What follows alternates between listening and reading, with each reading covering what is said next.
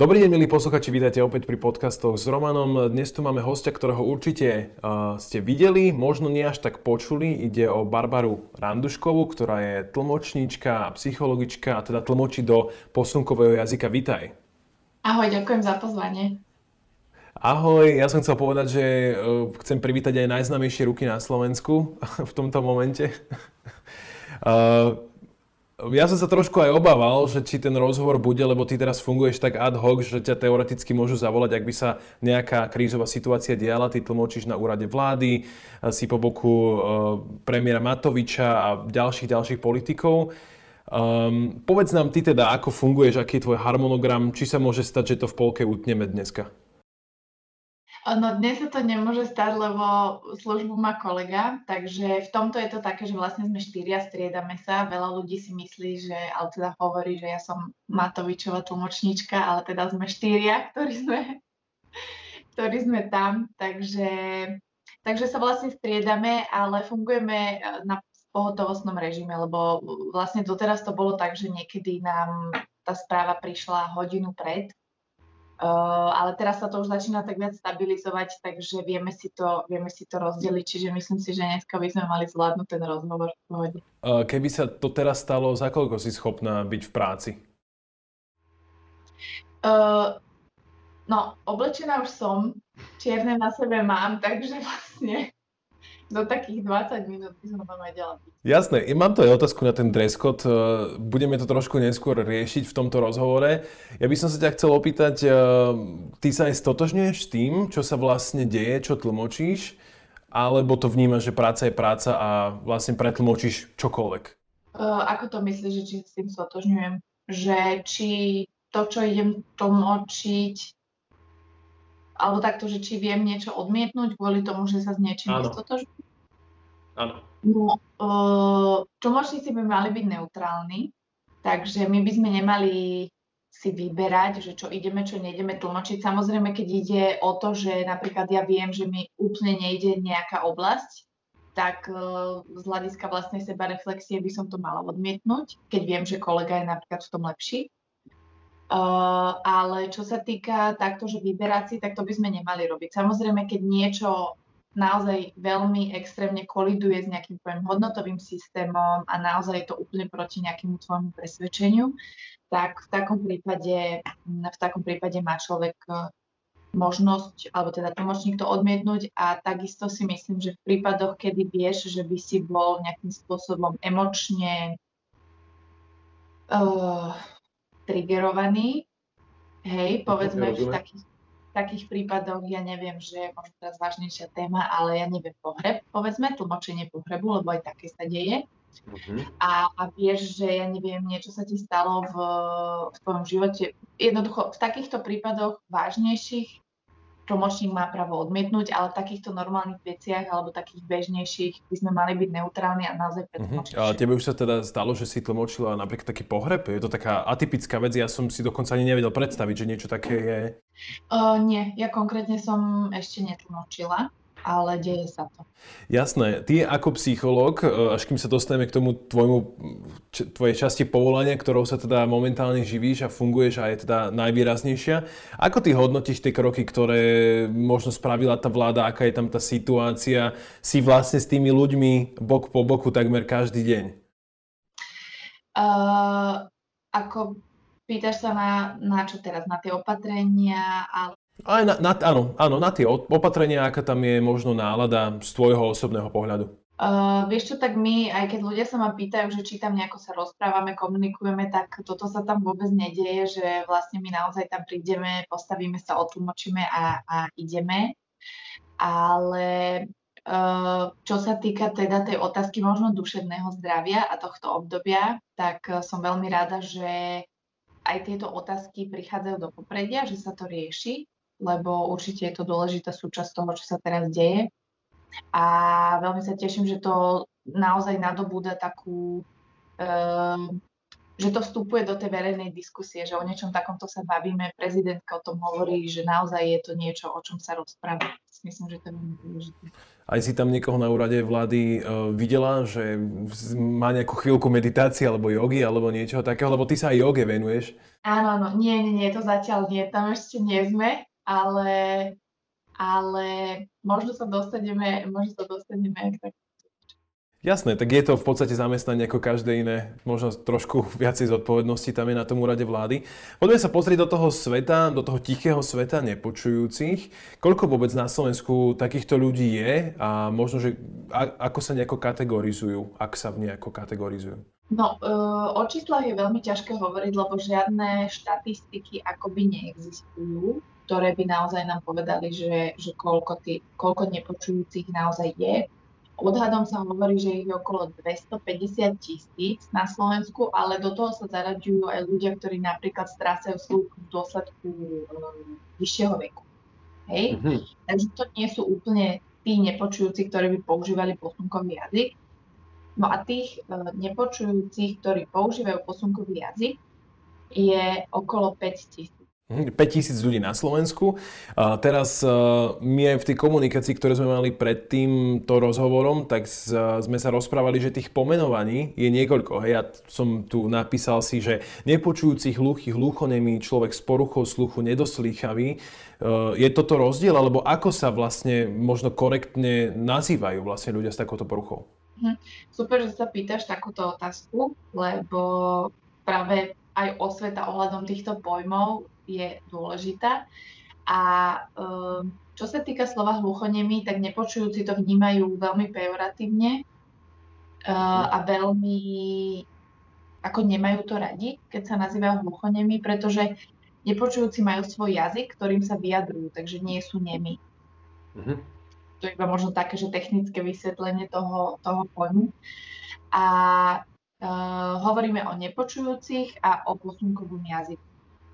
Čo sa týka ale rozdelenia, to si sa pýtala v tej predchádzajúcej otázke, tak vlastne skupina uh, sluchovo postihnutých sa rozdeľuje akoby na také uh, podskupiny a to sú teda nepočujúci alebo ľudia, ktorí, ktorí tu akoby percentuálne tú stratu sluchu majú, myslím, že 80 až 100%. Mm-hmm. Potom sú nedoslýchaví, ktorí vlastne majú tú percentuálnu stratu, myslím, medzi, tý, medzi tými 20 až 80, myslím, že to je.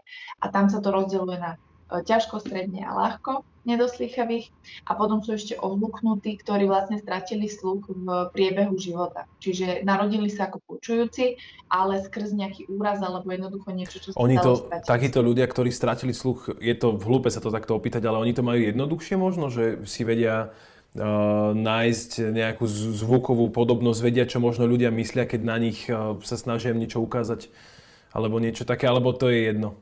Nerada by som úplne odpovedala za nich, lebo mm. určite s nami by povedali najlepšie, že aká je tá ich skúsenosť a je to veľmi individuálne, nedá sa ani úplne že generalizovať, vieš, že uh, nedoslychaví sú všetci vlastne takíto, alebo nepočujúci sú všetci takíto. Takže to by som určite nechcela takto ako, akoby hodnotiť, ale neviem, tak uh, keď je to človek, ktorý stratil sluch v priebehu života, tak má tú, tú skúsenosť toho, že počul. Uh, možno v niečom to je neskôr pre ňoho ľahšie, ale skôr je ťažšie to možno vyrovnávať sa s tou stratou sluchu mm. po tej psychickej stránke a zároveň aj hľadanie nejakej cesty, že ako si to kompenzovať v komunikácii rodinou s okolím a s okolitým svetom ako takým. Takže myslím si, že Možno v niektorých veciach to vie byť jednoduchšie, ale v niektorých to vie byť pomerne ťažšie. Akože jeden z takých najznámejších prípadov je asi teda Ludwig van Beethoven, ktorý strácal sluch a napriek tomu, že ho predtým počul, tak dokázal aj ako hluchý skladať e, v podstate jedný z najznámejších diel, ktoré vznikli až potom, ako, ako teda ohluchol. Ako, ako spoločnosť reagujeme na tých ľudí? Aby som to generalizoval, snažíme sa vytvárať napríklad bezbariérové prístupy pre telesne postihnutých. Snažíme sa im, uh, samozrejme je to normálne ľudské ako spoločnosť toto robiť. Ako sa snažíme vysporiadavať s ľuďmi, ktorí uh, nepočujú, možno v rámci práce, v rámci biznisu? Uh, no tu by som čisto odpovedala na tú otázku ako psychologička možno, lebo je dôležité rozdielovať tie roly, lebo ako tlmočník by som možno nemala sa prečo vyjadrovať k tomuto, takže len aby sme tieto, tieto role alebo roly mali jasné. Uh, no, čo sa týka nepočujúcich a našej spoločnosti, ja si myslím, že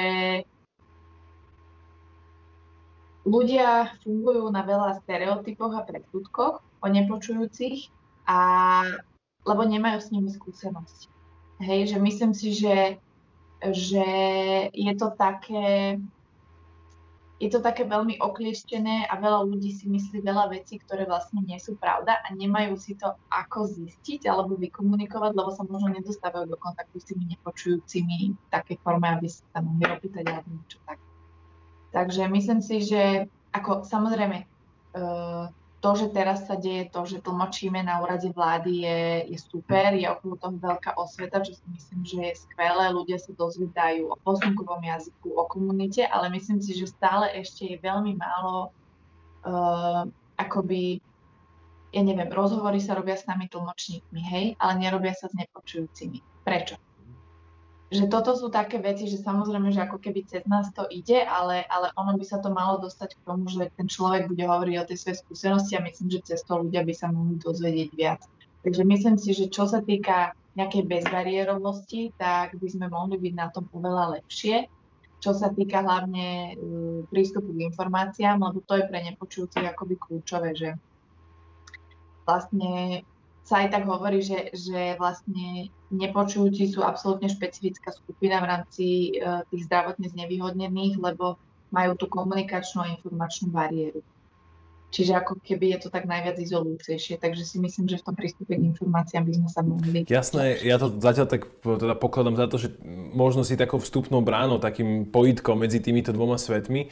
Uh, Určite som veľmi rád, ak vyvrátime nejaké takéto predsudky, alebo ak si niekto myslí nejaký stereotyp.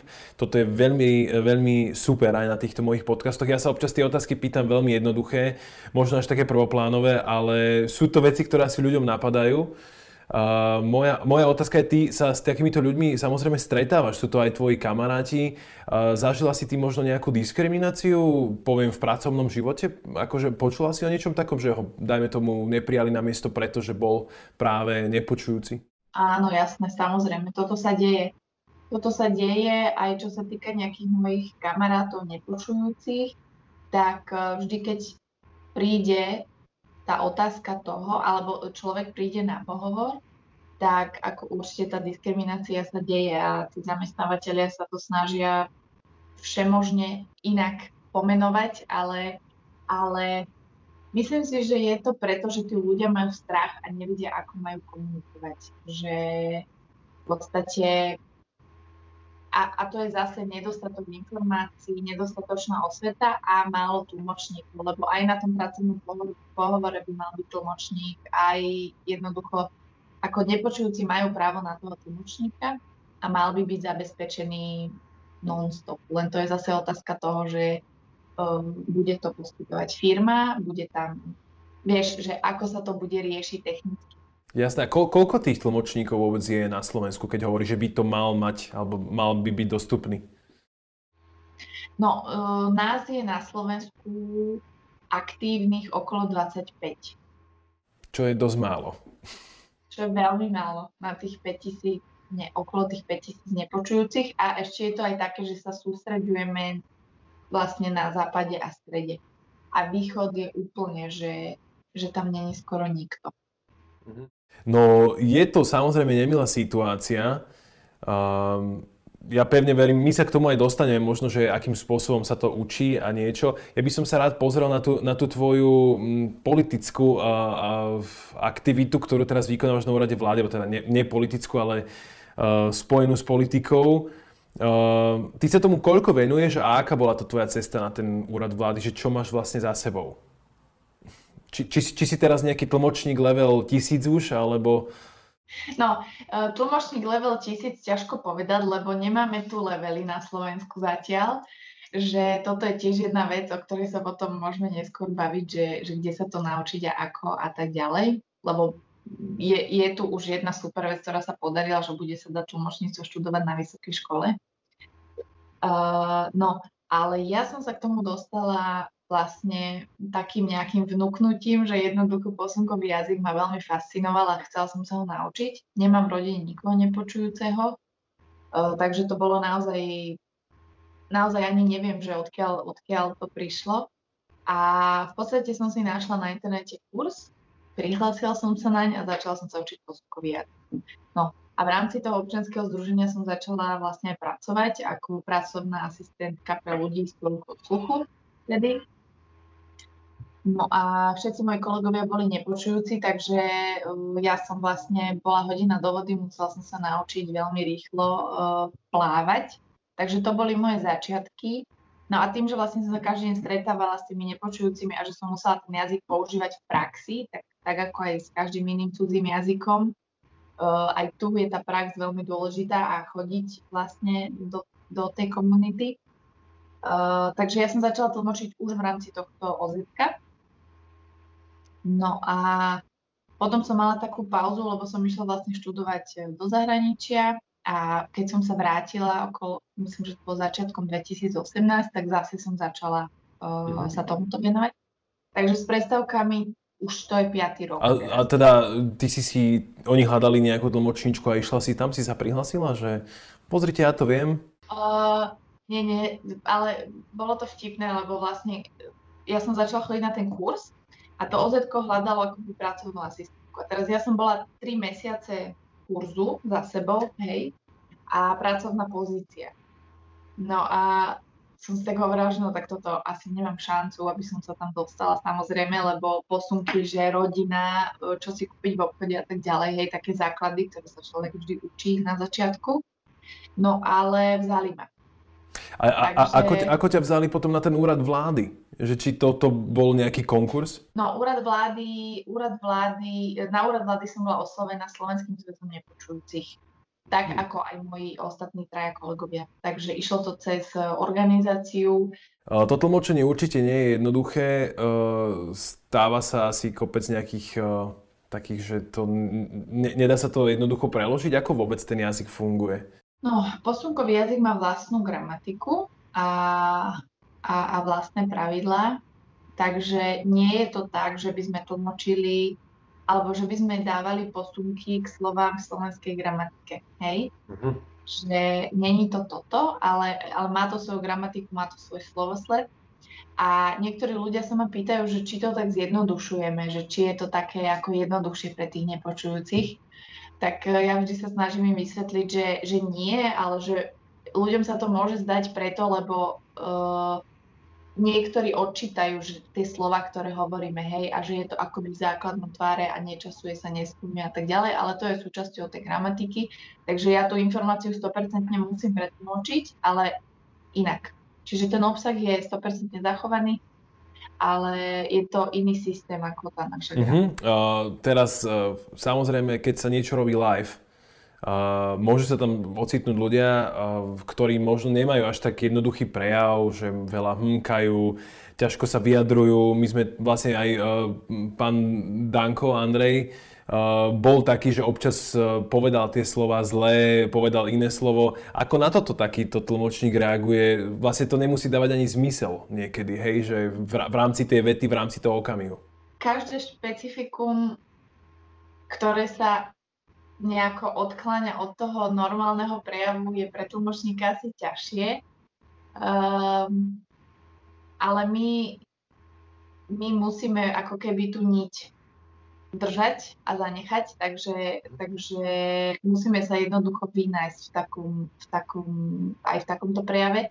Pre mňa osobne je vždy horšie, keď človek hovorí pomaly, Mm-hmm. Lebo ako keby potrebujem, potrebujem ja si vyextrahovať tú pointu, tú informáciu, povedať ju a potom doplniť všetky ostatné informácie. Takže tým, že ten, ten, ten, tá gramatika je iná, tak ja to inak tam musím poskladať. Takže keď niekto hovorí pomaly a veľa hnúka a nevie sa akoby, ako sa povie, vykoktať. Jasné, a je, to... je aj opačný prípad, že niekto rozpráva príliš rýchlo a ty zrazu zistíš, že v polke vety, že už to nestíhaš, tak iba, že a dobre, a koniec vety a ideme ďalej. Fú, no toto sú tiež ťažké, to sú také dva extrémy, že príliš pomaly a príliš rýchlo. Príliš rýchlo je, je ťažké, lebo akože naozaj, naozaj tam ide o to, že my musíme zachovať všetko. Že nemôžeme si vynechávať, ako sa nám zachce, alebo niečo také. Takže mala som raz taký prípad, že jeden pán hovoril extrémne, extrémne, extrémne rýchlo a ako fú, bola to, to No a teraz, teraz taká vec, eh, však mne už ťaha na 30 pomaličky, v škole sme mali taký ten, taký ten hlupý jazyk, to poviem, kedy sme si tak akože ukazovali, že toto bolo R, toto bolo S a človek sa tak dorozumieval. Tu sa tiež písmenkuje, hej, lebo nie všetko sa dá samozrejme povedať, mena asi treba um, takto písmenkovať. Je toto niekde aspoň na polceste k tomu, alebo je to úplne že odlišný typ nejakých znakov? No, neviem, ako vznikla táto detská, e, tá, táto detská písmenková reč alebo detský písmenkový jazyk, ale niektoré sú podobné. A, mhm. ako niektoré sú podobné a ide teda o prstovú abecedu v posunkovom jazyku, jednoručnú alebo dvojručnú. A, e, ale ešte som vám chcela na niečo zareagovať, čo si povedal. A teraz mm. mi... No, neviem, neviem presne, akože išiel som sa pýtať práve na toto. E, bavili sme sa o tom, e, že koktanie rýchlo, pomaly, či, či sa ti niekedy stalo, že si teda nedopovedal nejaký význam. Možno niečo najbizarnejšie, alebo ak sa ti niečo také prihodilo úsmevné. Rozmýšľam. No, mm. no práve inak v súvislosti s týmto pánom, e, ktorý teda rozprával veľmi rýchlo, tak to bol teda veľmi nepríjemný pre mňa zážitok, a keď sa ma ľudia pýtajú na nejakú vtipnú príhodu, tak väčšinou hovorím o tomto, aj keď pre mňa to v tom momente vtipné nebolo. Uh, no, takže tento pán teda niečo prezentoval a, a, a, a mal taký veľmi, veľmi uh, zaujímavý prejav, veľmi rýchlo rozprával a akurát to bola nejaká téma, nejaké grafy, matematické záležitosti a tak ďalej, ale bola to taká polouvoľnená atmosféra, bol to taký workshop, kde som tlmočila. No a on, on prišiel k flipchartu a začal tam jednoducho fixkou kresliť nejaké kocky, trojuholníky, neviem čo a do toho rozprával. A teraz bol mi otočený kryptom a ja som nie dobre rozumela a ešte to bolo tak rýchlo, že ja som sa absolútne strátala v tom, v tom čo rozprával. A videla som, že ľudia už sa začali akože tak pochechtávať a smiať. A mhm. teraz ja som, ja som tú, tú vlnu nejako tak veľmi profesionálne som sa snažila pôsobiť, ale išlo to na mňa, proste nejako som nevedela aj ja sa udržať a normálne som chytila záchvat smiechu. Hej. A všetci sa tam už akoby na ňom smiali a on to tak vnímal, že, že aj tak, tak vtipne hovoril. No, uh, nemalo by sa toto stávať, že tlmočník takto sa začne smiať. Hej, ja som chytila extrémny záchvat smiechu, to sa mi stalo prvý, dúfam, že posledný krát. Musela som kolegovi povedať, aby ma vymenil. A, a naozaj ísť sa ukludniť. A potom som sa išla tomu pánovi a ospravedlniť a on bol akože v pohode, že, že OK, ale ja som sa jednoducho stratila v tom, čo sa tam, čo tam malo byť povedané. Takže toto sa stalo a dúfam, že sa to už A teraz možno pár takých e, otázok, ja to nechcem nazvať, že, že hlúpych, ale možno ich dostávaš často. Je posunkový jazyk univerzálny na celom svete? Posunkový jazyk nie je univerzálny, každý štát má svoj posunkový jazyk a poznáme viac ako 300 posunkových jazykov vlastne. A, a, a prečo vlastne? Uh, vlastne kameň viem ukázať v každej krajine, alebo to je naviezané na nejakú kultúrnu referenciu? Alebo niečo? Že prečo je to odlišné? Uh, no, ako taká, taká, taká moja intuitívna odpoveď, že prečo je to odlišné, je asi taká, že ke, keďže sa to vyvíjalo v každom tom štáte samostatne, lebo ako nedá sa povedať, že teraz niekto niekde vystúpi a povie, že toto bude toto a toto bude toto. Hej. Čiže vyvíjalo sa to v každom štáte uh, postupne nejakým spôsobom a je to naviazané uh, na, na ten akoby národný jazyk určitom zmysle, ale je to zároveň nezávislé od toho jazyka hovoreného. Takže, takže, takže takto, ale treba povedať, že existuje taký akoby medzinárodný posunkový systém, akoby také posunkové Esperanto, dá sa povedať, ktoré sa, sa používa na takých medzinárodných konferenciách a stretnutiach, kde sa teda stretnú ľudia z celého sveta. A, a takto teda spolu spolu na nejakej medzinárodnej úrovni komunikujú. Dobre, toto je možno teda fajn, že sa to vôbec uh, takto deje, lebo ja som si vždy myslel, že naozaj je univerzálne označenie pre kameň, hej, že vlastne Brit rozumie Francúzovi, keď sa rozprávajú ako v posunkovom jazyku samozrejme, alebo keď sa tlmočí. Uh, otázka moja je, že ty nosíš ten štít uh, na tvári, keď tlmočíš. Vysvetli nám, do akej miery je dôležité teda, že človek uh, ti vidí ústa a čo to vlastne ešte v tom posunkovom jazyku znamená všetko? Ešte len, ak môžem doplniť tej predchádzajúcej otázke, že uh, hovoríš, že veď kamen sa si ukáže rovnako. Áno, ale nie všetky posunky sú akoby lajkovi uh, jasné, že čo znamenajú. Hej, posunkový jazyk má aj špecifické rôzne posunky a rôzne posunky, ktoré nevieš intuitívne akoby navnímať, že čo to znamená? Po, povedz, povedz napríklad iba nejaký príklad, ak, ak ťa môžem poprosiť, alebo ak máš. Je to o nejakých špecifických slovách, že poviem uh, uhol uh, alfa sinus, alebo niečo také? Uh, no, čo sa týka týchto špecifických posunkov, tak to sú vlastne posunky, ktoré majú, uh, teda je, je tam nejaký tvar ruky, hej, a majú nejaký artikulačný komponent, ktorý v Slovenčine není, nemá ekvivalent. Aha. A aj ten samotný posunok akoby do slovenčiny sa nedá jedným slovom preložiť, že treba ho nejako opísať. Uh, neviem, napríklad posunok, že takto je pohyb tou rukou a artikulačný komponent je, že v, t, fit, fit, ako keby, hej? Mhm. A to znamená, že niečoho som schopný, niečo dokážem, niečo zvládnem, ale záleží to od kontextu, v ktorom to použijem to, ako to ja pretlmočím, keď to niekto použije. Hej? Takže sú to také kontextové, kontextové uh, veci, ktoré keď to chcem preložiť do slovenčiny, tak vlastne to vychádza z toho kontextu. Takže Jasné. tak. Uh, ja som, teraz som si podvedomý, človek si skúša to vid, uh, povedať, že čo sa mu asi deje z ústavy, ospravedlňujem sa. Ale teda môžeme sa posunúť na, tú, na ten štít uh, versus to, že akým spôsobom, teda ty si naznačil, že to je dôležité. Povedz, do akej miery sú tie ústa dôležité. No tak ako, ako som už hovorila aj teraz, ako sa bavíme o tom artikulačnom komponente, tak vlastne posunkový jazyk nie je iba o rukách. A keby, keby sa človek pozera iba na ruky, tak uh, nezachytí veľké percento informácie. To znamená, že je to, že ruky, pohyby vrchnej časti tela, mimika na tvári a, a tá artikulácia. Toto sú tie komponenty, ktoré sú tam ako dôležité. Čiže preto my musíme mať e, tvár aj ústa, m, teda tak, aby to nepočujúci videli, pretože m, niektoré posunky majú aj že ten tvar ruky je rovnaký, ale ten artikulačný komponent je iný a tým pádom sa mení ten význam. Takže je dôležité, aby videli na tú tvár. Keby na tú tvár nevideli, tak e, proste veľké percento informácie im v slovenskom jazyku máme tzv. homonymá, čo sú slova s rovnakým e, zvukovým znením, ale teda iným významom. Je niečo také podobné aj v posunkovom jazyku? No, myslím, že to, čo som hovorila, by mohlo byť tento prípad, že vlastne tvar ruky je rovnaký, ale význam iný. Uh-huh. Akože tam sa asi trošku odlišuje tá uh, artikulačná zložka. Uh, jasné. Uh, Zase, e, veľmi taká zvláštna otázka, mne to napadlo, možno to bude trošku úsmevné. E, moderátori, ktorí sa živia rozprávaním, vlastne bežným jazykom sa rozcvičujú predtým.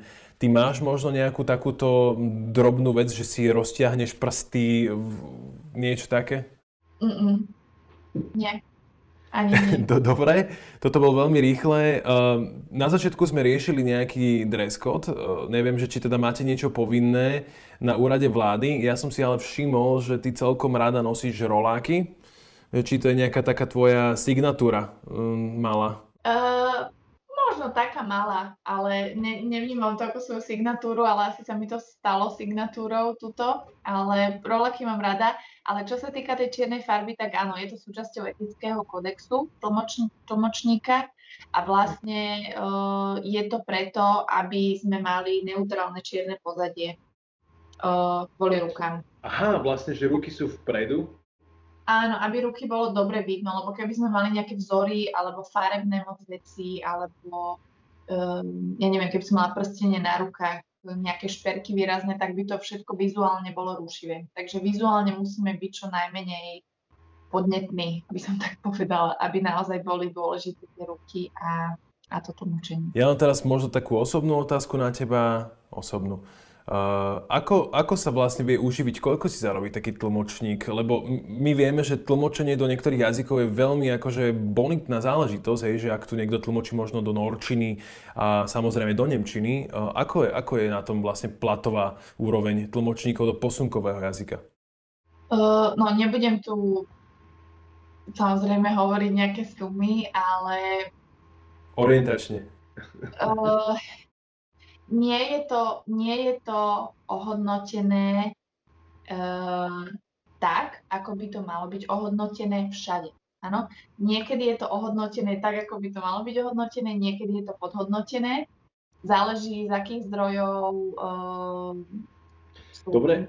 platených v závislosti od toho, kde tlmočíme. Takže... Jasné, môžeš aspoň povedať, že čo to znamená podhodnotený? No, podhodnotený znamená, že mala, že... Ja, ja, ja rozumiem tomu významu, len teda, že, že aké to je možno, možno číslo, že nemusíme sa rozprávať, koľko konkrétne ty zarábaš, ale že teda podhodnotené je, ja neviem, že tisíc eur je podhodnotený tlmočník? Alebo teda asi to nefunguje na mesačnej báze?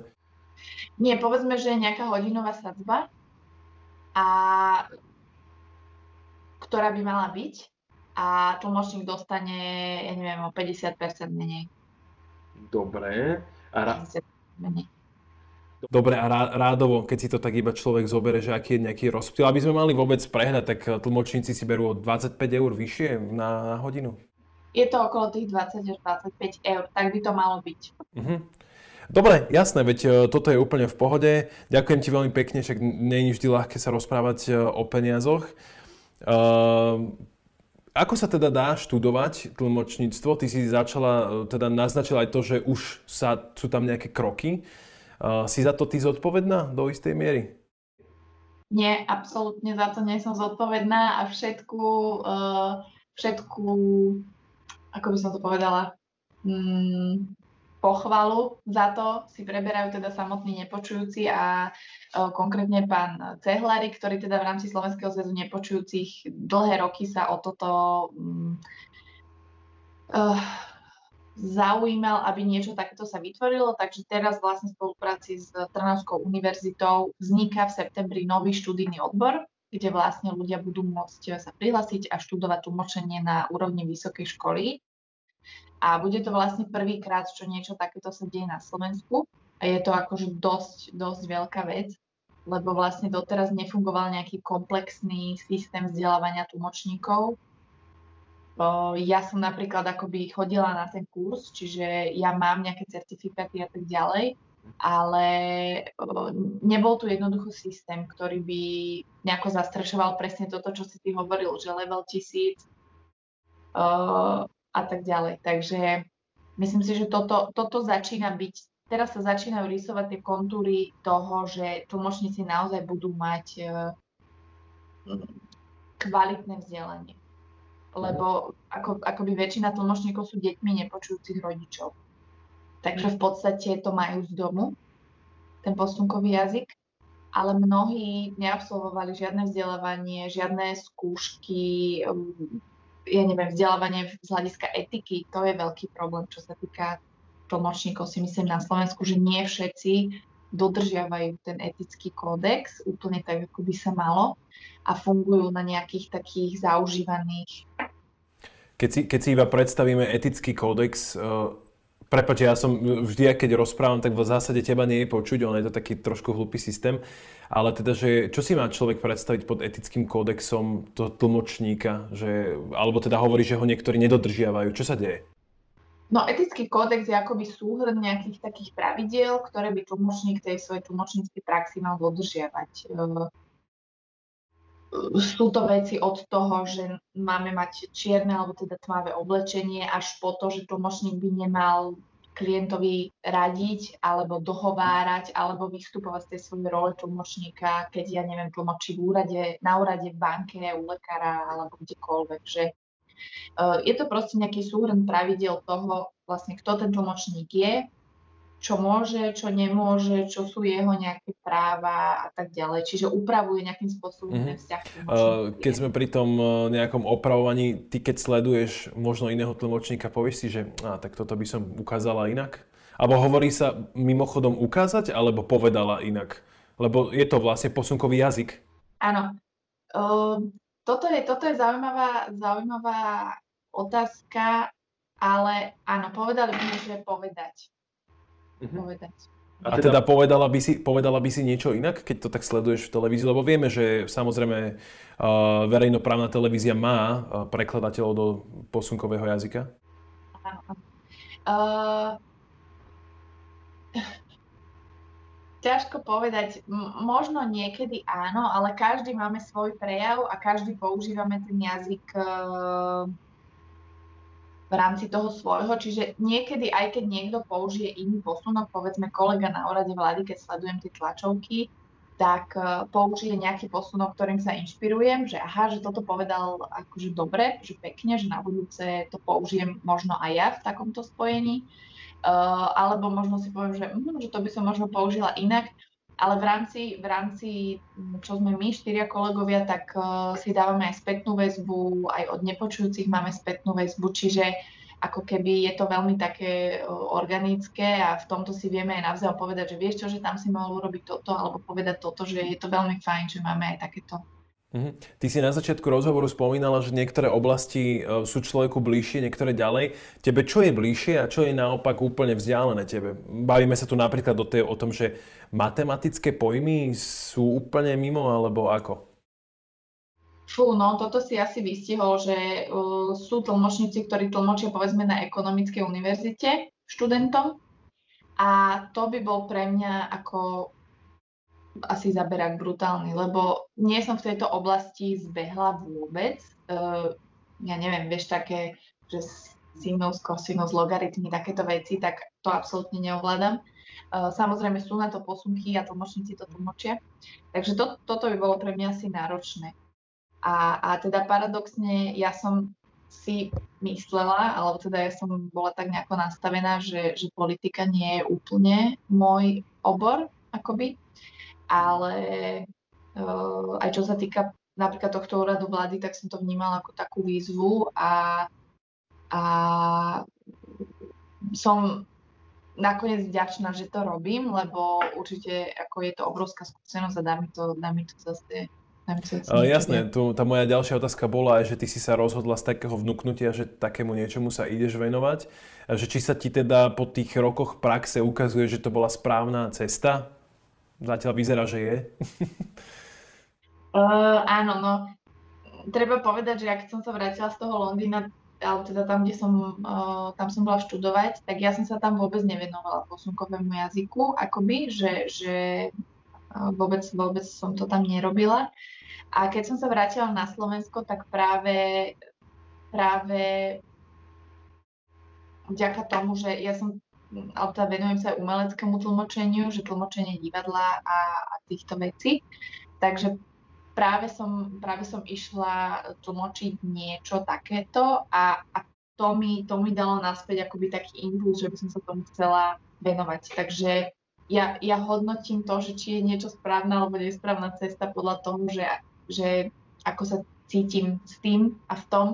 Takže toto sa mi zatiaľ ukazuje ako veľmi veľmi dobré. Ty, ty veľmi príjemne vždycky načrtneš tú otázku, ktorú mám nachystanú vlastne potom, pretože uh, ja som sa chcel opýtať, že e, kvázi bežnú reč tlmočiť je jedna vec a teraz máme divadlo, ktoré po, akože používa veľmi veľa poetizmov, uh, možno archaizmov, historizmov, samozrejme aj básne, piesne. To je v podstate nejaká lyrika. Dá sa preložiť skutočne všetko? Dá sa, dá sa preložiť všetko, ale čo sa týka prekladania takýchto textov alebo divadelných inscenácií, piesní a tak ďalej, tak tomu predchádza proces. Hej? Že nie je to, že prídem do divadla, postavím sa tam na to pódium a tlmočím si fleku. To, to by sa naozaj nedalo, lebo práve preto, že tieto texty sú náročné, tak naozaj my máme troj, štvormesačnú prípravu len práce so scenárom. Hej?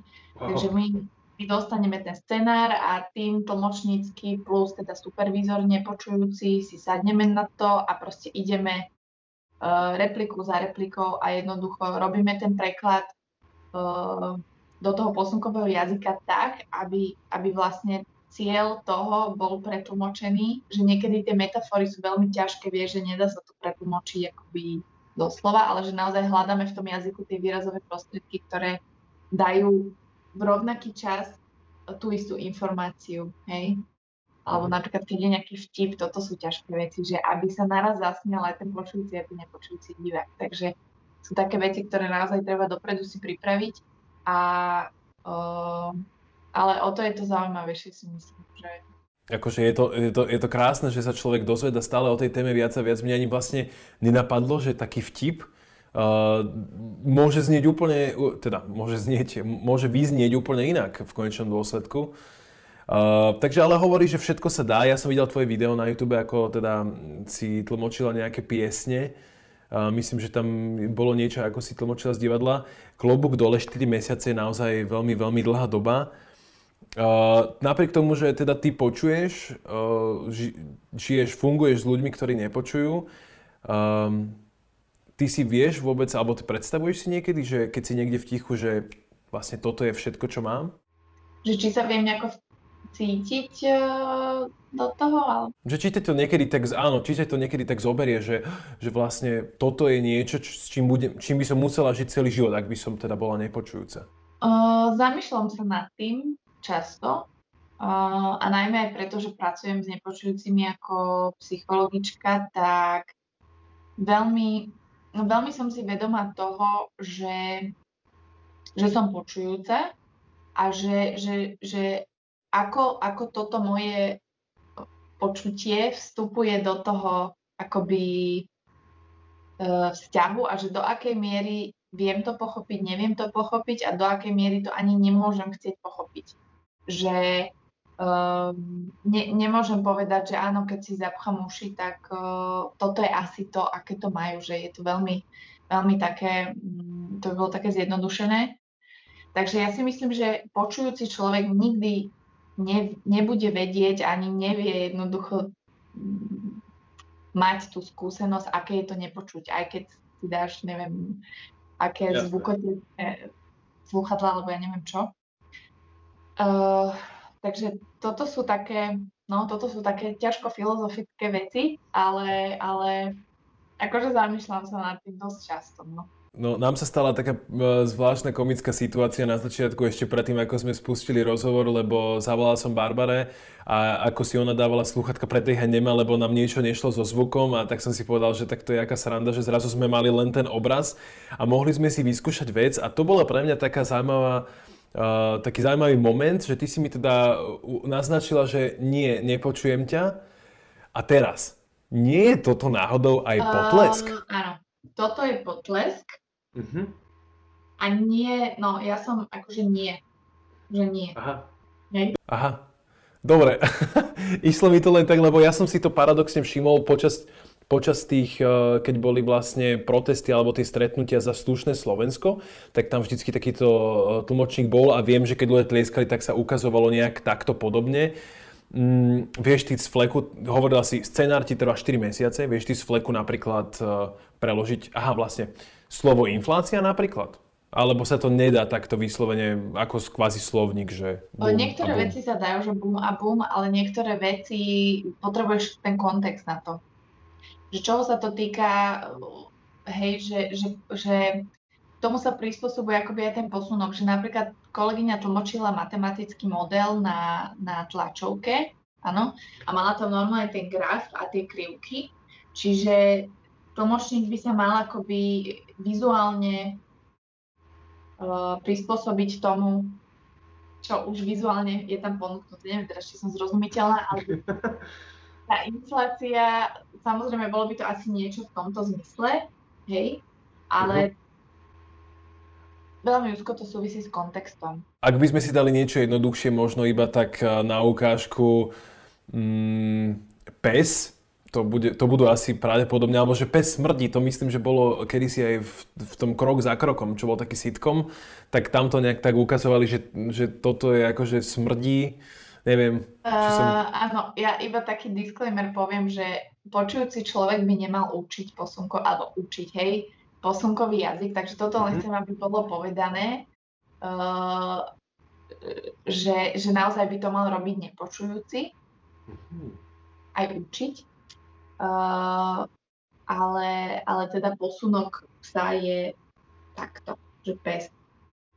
Mm-hmm. Ale pes. Aha. Myslím, že ešte aj tretí. A to je super, akože jasne chápem, že má to svoj zmysel, aby teda nepočujúci mali tie opraty uh, pri tom učení. Áno, a to inak súvisí aj s tým, čo si hovoril, že na začiatku nastala tá situácia, že nám nešiel zvuk alebo niečo a vlastne sme sa nepočuli a boli sme odkazaní na tú komunikáciu, neviem, gestami alebo, alebo teda ja posunkami. A toto je presne vlastne uh, princípom učenia kurzov, keď učí nepočujúci, volá sa to, že priama metóda, a je to, že naozaj ten počujúci človek nepochodí používaním toho hlasu, alebo tak, ako je zvyknutý, čiže sa automaticky začne nejakým spôsobom prispôsobovať tomu, ako komunikovať s tým nepočujúcim. Takže, lebo keby to učil počujúci, tak hneď ten človek má tendenciu sa opýtať, a ako sa to povie, a ako to je. A, a tam vlastne potom nedostáva tú informáciu aj tej kultúry nepočujúcich, že ako tí nepočujúci reálne komunikujú a ako treba komunikovať. Takže, takže je to aj v tomto, v tomto je to dôležité. Aby si, aby si to možno naši poslucháči, diváci vedeli predstaviť, je to asi ako keď e, sa po anglicky učíte s native speakerom a ten človek nevie, nevie ten váš jazyk absolútne. Uh, je to rovnako náročné, ako sa možno naučiť cudzí jazyk? Lebo takisto to trvá roky. Áno. Ja si dokonca myslím, že to môže byť ešte náročnejšie mm, ako naučiť sa cudzí jazyk, lebo deje sa to v priestore, je to 3D jazyk, dá sa povedať. A čiže sú tam niektoré veci, ktoré človek musí ovládať, ktoré pri tom hovorenom nemusí, ale, ale ako principiálne áno, je to, je to tak, ako učiť sa akýkoľvek iný mm, cudzí jazyk. Ešte možno také číslo, mm, ja neviem, je nejaký kvázi, ja neviem, zberník alebo slovník, že existuje, ja neviem, 100 tisíc posunkov v Slovenčine, alebo koľko vôbec? Uh, je slovník na www.posunky.sk, to je taká mini reklama teraz.